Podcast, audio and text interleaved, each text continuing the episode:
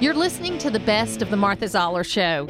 You can hear the show live Monday through Friday from 9 to 11 on AM 550 and FM 102.9 WDUN and streaming at accesswdun.com. You can find all things Martha Zoller at marthazoller.com.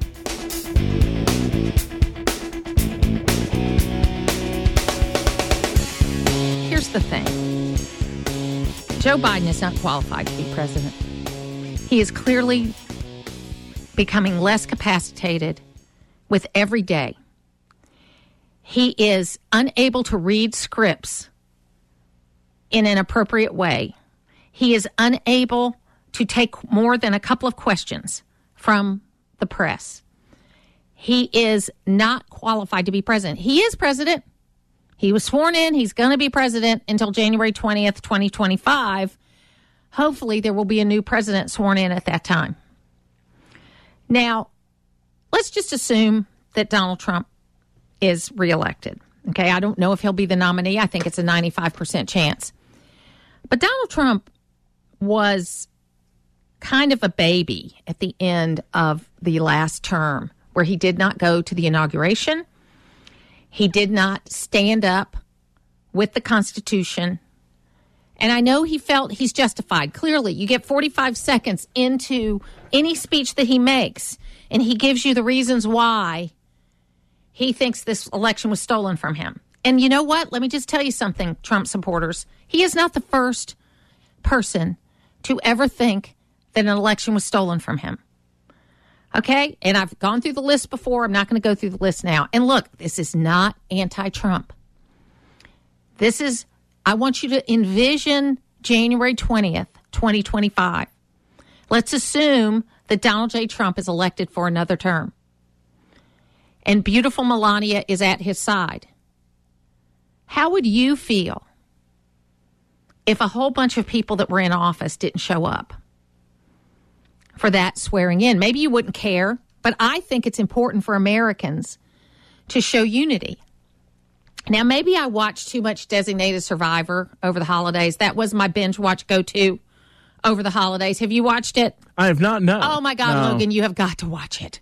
It is like the best. That's your go to? Yes, it was my go to. It's a show from like 2016, 2017 with Kiefer Sutherland. He was the designated survivor. The Capitol gets blown up and he's the only one left. There's him and two members of Congress that are left, and that's it. So maybe I've watched too much of that.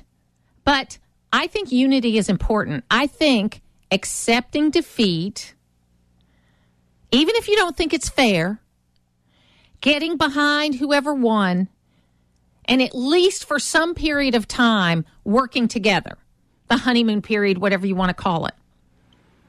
And I will say to you also, Donald Trump didn't get this.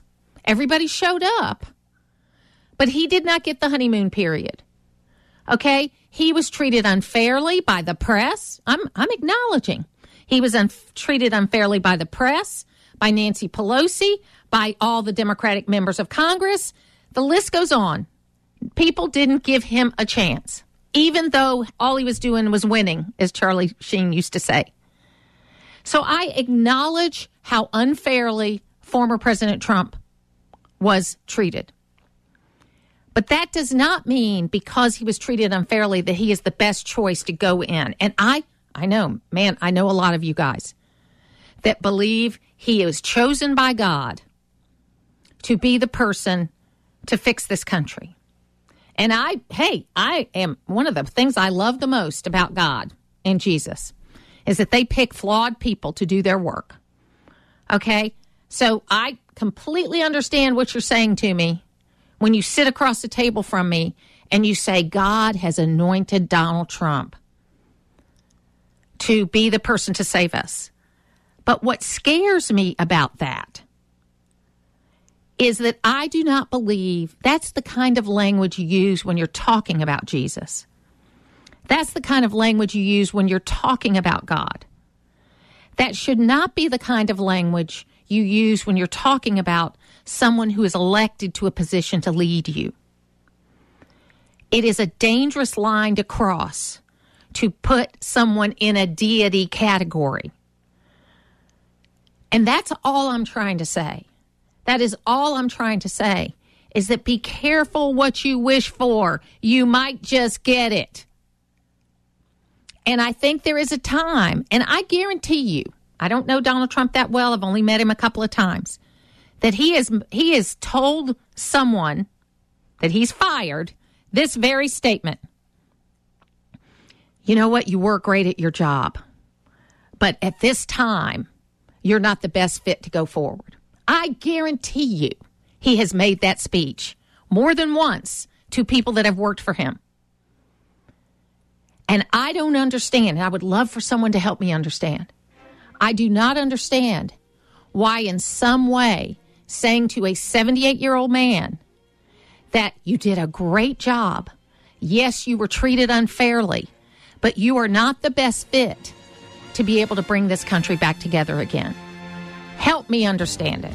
It's where North Georgia comes to talk. It's the Martha Zoller Show on AM 550 and FM 102.9 WDUN. I've learned a lot about this thing called swatting in the last few days, uh, where initially it started in the gaming community and went on from there. Uh, but we have Senator Clint Dixon with us right now, and he represents portions of Gwinnett County and had two of these calls on uh, over the holidays. And I really take issue with some of the reporting on this because in his uh, hometown newspaper of record, the Gwinnett Daily Post, they call the caller a prankster. And you use a term like prankster, and it makes it sound like it's no big deal. So, Senator Clint Dixon, how are you? I am good, Martha. Thank you for having me on. I, I really took issue with that terminology being used, but let's back up a little bit. Tell us a little bit about what happened to you on Christmas Day in the early evening. Yes, ma'am. Uh, you know, my in-laws and my mother had just left the house within within an hour. It was about six thirty that evening, um, and I was watching a football game on TV, and we were we were headed out of town the next day. So my wife was upstairs packing um, along with my kids, playing with their their toys they had gotten from Santa earlier that day, and uh, I just heard a you know a you know loud cry from my wife, "Hey, police are coming up our steps!" And so, of course, my immediate reaction, I run to the front door and I'm met by you know half dozen uh, SWAT officers, you know, with with ARs and pistols drawn. So I immediately opened the door, and you know, uh, you know, I don't, I really don't remember what I said. I was in complete shock. Uh, you know, and they proceeded to tell me that there had been a call um, into their station that um, you know a male had shot a female, and there was a hostage situation. And I said, well, my first reaction was, what house is it in the neighborhood here? And they're like, it's here, it's your house. And, you know, about that time, my wife comes to the door. Um, and then, you know, but, you know, luckily for us, um, I knew several of the officers from the Northern Precinct there in Gwinnett, great, great officers. Um, you know, had I not known them, it, they had reported to me that um, they did try to call me. They had my phone number um, from um, previous and, and known several of them, but I had my phone on the charger.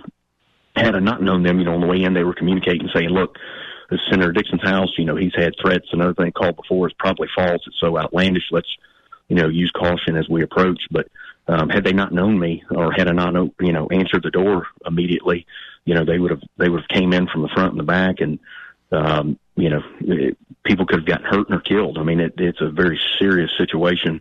Uh, of course, you know, they invited them in, and uh, they did their report, um, you know, and left. Um, so, uh, but it, but it is a very serious matter. It's not a prankster issue. Um, it, it, it's a very least. I mean, I mean do you it, agree? do you a, agree with me that that term makes it sound like it's some nothing event, a prankster called nine one one? It does because it's not a prank at all. I mean, eh, somebody could get, like I said, those officers not, had not known me. Um, you know, that probably would have been thrown to the ground and and had a gun in my back. You know, them, you know, doing their job, of course. Um, but you know, luckily for me, they they knew who I was. Um, you know, and and luckily I, I met them at the door, but not a prank at all. No, somebody could so get seriously how, hurt or killed. How, how old are your children, Clint? I've got three children. Uh, my oldest, my son, is 16, and I've got two daughters, 13 and 10. So, how are they doing? I mean, this had to be scary for them. Oh, it was, yes. Especially uh, my my son was on the far end of the house, but my two daughters were there, you know, um, on the steps, you know, as the police came up, and uh, they they were rattled along. My wife, my wife was very, um, very upset and and scared to death, to say the least. Do they know anything about this person that made the call? I have not gotten anything back yet. Um, you know, we got the second call. We were we were out of town the next day. The second call came in. Um, you know, similar um, in nature. Uh, the police responded again. This time, it was you know saying that that uh, somebody had been shot and then the bomb was. Uh, they'd been threatened of a bomb being detonated at my house, so the bomb squad showed up uh, along with the ambulance um, and my 76 year old mother watching our dogs as we were out of town. But luckily, um, the the captain had called me as they were coming in, and I was able to reach my mom, so she wasn't scared to death. Um, you know, as they approached the house. So your Uh, but mother from what was, I- ha- was house Yes. sitting for you, taking care of your ma'am. dogs, sitting there on the couch, and and I mean, you were able to warn her about what was coming, but no one should have to go through this. No, no, and you know, and she's got you know a 76 year old. I mean, that that could you know even if you know it, just seeing the police come could I mean, could cause somebody to have a heart attack. You know, at, at, at her you know elderly age, So it's it's terrible. what what are the penalties for this? Because this is false reporting of a crime, right? There's got to be some penalties now for this. What are the penalties? Yeah. Do you know? Yes, I do. Uh, the first offense is just a misdemeanor. Um, you know, if it involves criti- critical infrastructure, it is elevated to a felony. Uh, not a lot of details, you know, on that. But then, um, second offense would be a felony, you know, punishable five years in prison. Um, or if someone now the first offense, if someone's hurt, um, then it becomes a felony as well. Now, I've done some digging into because there's a, quite a range of these incidences that happened over the last um, uh, week to 10 days. And um, most were to against Republican elected officials. One was to a Democratic Secretary of State in Maine after Trump was taken off of the ballot up there. I personally, I don't care what party people are. I think there ought to be now a category, and I hate to make things more litigious, but there should be a category that if someone is an elected official and you perpetrate a crime like this against them, that should be a felony because what they're trying to do is scare you into changing your position on something. Who knows what? That's right. You're correct, and I agree with you 100. percent And uh, you know, I've let that talk to Lieutenant Governor in his office uh, last week during the holidays, and, and intend on uh, running legislation that that would elevate that crime, along with also um, uh, adding legislation in there as far as our disclosures, not changing what we have to disclose on our financial records, but where, or at least our personal address would be redacted from the public. Um, you know, keeping keeping those addresses were a little bit harder to find. Yeah, I you know it's it's I have mixed emotions about that because you're representing a, an area and uh, but I agree with you. That's why I have mixed emotions. I feel a little conflicted about it. That we ought to be as transparent as possible. They have to know and verify that you live in the area, but at the same time, your your address should not be public record, and Right. that's that should be out of there. And and look, one other thing I wanted to ask you about related to. Um, uh, the anti-Semitism bill. That you know, I hope that that this will not that this bill related to swatting and the bill related to anti-Semitism should not be relegated to the last day of the session. I think we, as a people of Georgia, need to take a stand that we stand for law and order. We stand for the fact people are not going to be treated badly in Georgia, and that the government is going to stand up when people are treated badly. I think it's important that this is not relegated to day 40 of this session. Yeah, you're spot on, Martha. I agree with you 100%. We need to we need to get that legislation out first week Yeah. get it moving. Yeah, because because this kind of stuff should not happen. I can't even imagine. And look, I've gotten when you're in the public eye, Clint, it's part of things. I've gotten threats by the mail. I've had people. Uh, I had a woman a long time ago that was arrested, and I was on her list of people she was trying to get to. I I understand it goes with the territory to some degree, okay, but when they start dragging your family into it, that's a whole different ballgame. It is. It is. You know, and and you know, as as you are and I am, you know, public officials. You know, we've signed up for this. We understand it. Um, you know, but but once you you start dragging my children, and my wife into it, uh, you know, especially where they could be harmed, uh, you know, physically.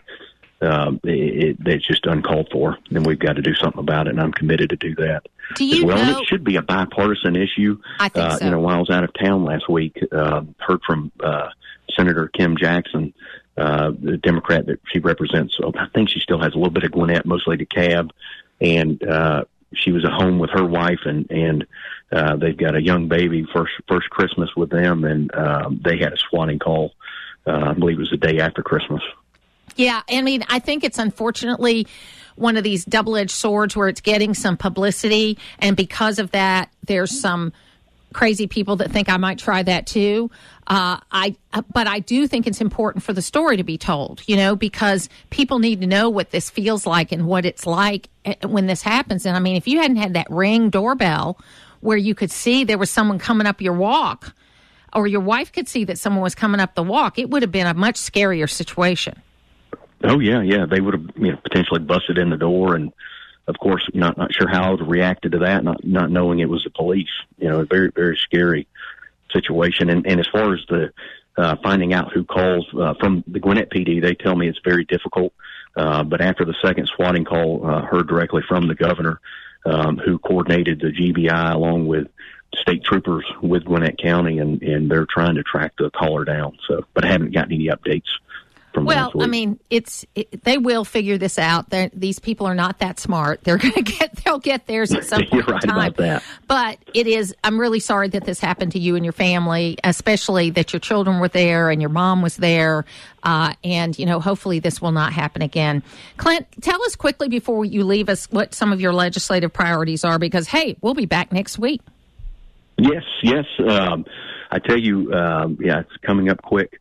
Um, legislative priorities, of course, chairman of, of, education and youth in the Senate. So education issues are my priority. Uh, you know, number one, school safety. Uh, we've got several pieces of legislation you'll be seeing this year to tighten up school safety, um, and definitely help, helping rural counties as well. Um, and then also uh, literacy. Um, I serve on the literacy council.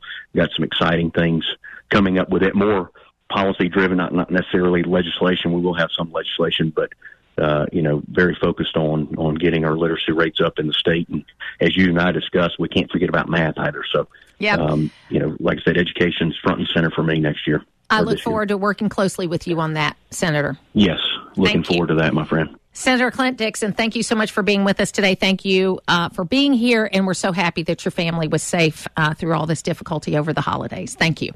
Thank you so much for having me, Martha, and thank you for what you do for our state. Putting the talk in news talk. It's the Martha Zoller Show on AM 550 and FM 102.9 WDUN. We are talking to Senator Joe Lieberman right now, who has been a long-time friend of the program, and we're happy to have him back. I hope you're having a wonderful new year, Senator Lieberman. Uh, so far, so good. I am. And hey, great to be back with you, Martha. Congratulations on that award from uh, uh, Tucker's uh, magazine. That's well, great. thank you. Thank you very much. Thank you. I appreciate it. So here we are into 2024, and um, it does appear that we are careening towards having, you know, a Democratic nominee and a Republican nominee that most people don't like. And right. um, we've got a lot of groups of traditional voters on both sides that are saying they don't feel represented and No Labels is going to move forward with a convention in April and some other things. So just give us an update on where we are today. Okay, I'm glad to. So, as you know, No Labels uh, was formed uh, in 2010 to try to break the partisan gridlock uh, in Washington and Congress between Congress and the president. And uh, we've done that over time by supporting um, centrist or uh, independent minded Republicans and Democrats and then bringing them together to work together. And, and it's worked really pretty well. They've been responsible for some of the rare accomplishments of Congress in recent years, like the bipartisan infrastructure bill and the so-called CHIPS innovation bill. But uh, our members started to say to us about two years ago, "Hey, you know, we're, this uh, city our government's never going to change unless we have somebody at the top as president who's committed to bipartisan problem solving. And so uh, we set out to raise money to um, qualify a third line ballot for next for this year's election, uh, and and w- we would give it uh, to a bipartisan unity ticket. Just think about what a change that would be. Because, Martha, you're right. Uh, both parties are uh, seem set on nominating candidates, uh, President Trump, President Biden, who are not um, uh, popular. I mean, when you ask the American people, uh, it, it, do you want to? Uh, how do you feel about the choice of Trump and Biden again? Sixty or seventy percent basically said, "Oh no, give us a third choice." and so, excuse me, that's what um, we're we're prepared to do by qualifying for the ballots and then deciding probably sometime February, March, and then a convention of some kind in April uh, uh, to whether there's a constructive role for us to play. We got to be honest with ourselves. Uh, third parties have, have not had much of a successful track record in American politics, but uh, maybe this is the year because, frankly, I've never seen so much anger at the two major parties and so much oh disappointment and worse at the two candidates that are likely to be elected. So maybe that the country is ready for a uh, what Jefferson once called a, a little rebellion uh, this year. So, to, one thing that the two parties do agree on is they like to make it difficult for other parties to get on the ballot. it's very easy true. for a Democrat or a Republican to get on the ballot. Uh, all you have to do is, you know, qualify as a Democrat or Republican, go through the primary process, then you end up on the ballot. I mean, that's a lot of work. Don't get me wrong, but it's not the same. Uh, so, how right. is that process going right now? Well, you are so right, and it leads me to just make this comment that, um, you know, we've had this uh, two-party system in America for a long time, and uh, but it's nowhere in the Constitution that we even have political parties, let alone only two. There's no law that says that. But as the two parties have have sprung up, you might say organically, needless to say, they have um, tried to protect their turf.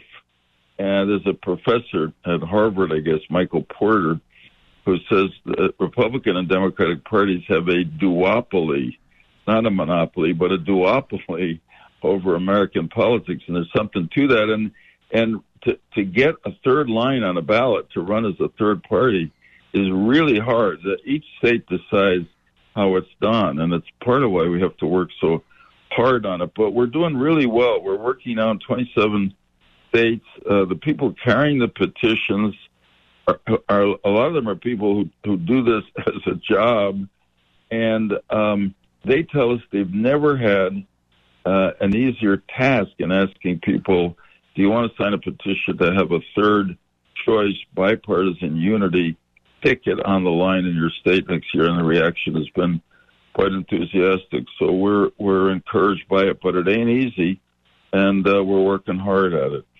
You know, the primary system was designed to sort of get the choices out of the smoke filled rooms, if you will, and bring it to the people.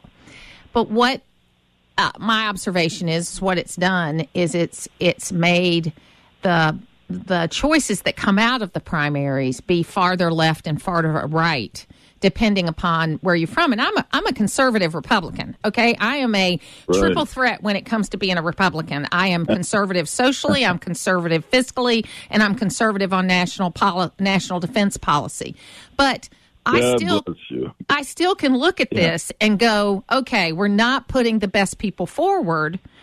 And I'm not saying we go back to the smoke filled rooms. I'm not saying that. But I do think that the process does not bring forward the best people. Well, you you are so right. That's a that's a big insight, and it's a this is a classic example of um, how you do uh, uh, do something that seems so good. In other words, sure, get the choice of candidates out of the uh, boss uh, uh, filled back rooms and let the people decide. But something very, we've learned a lesson, which is that when you open it up to a primary, uh, the, the people who feel most passionately in both parties are the ones who come out in the primaries uh, in much greater numbers, and they tend to be further right in the Republican Party and further left in the Democratic Party. So their focus is on their own ideology. And there was something about the old uh, boss uh, uh, uh, back uh, room deals, which is that the bosses tended uh, not to be very ideological. They had a singular goal or a major goal, and that was to win the next election. So, in some ways, they actually reflected more the overall population and their choice of candidates. I mean, we're never going back to the back rooms. You're right. Some states, like California and a few others, have experimented with so-called open primaries, which means that um, uh, all the candidates of all parties that are running for a particular office, state legislature, Congress, um, they run in one primary.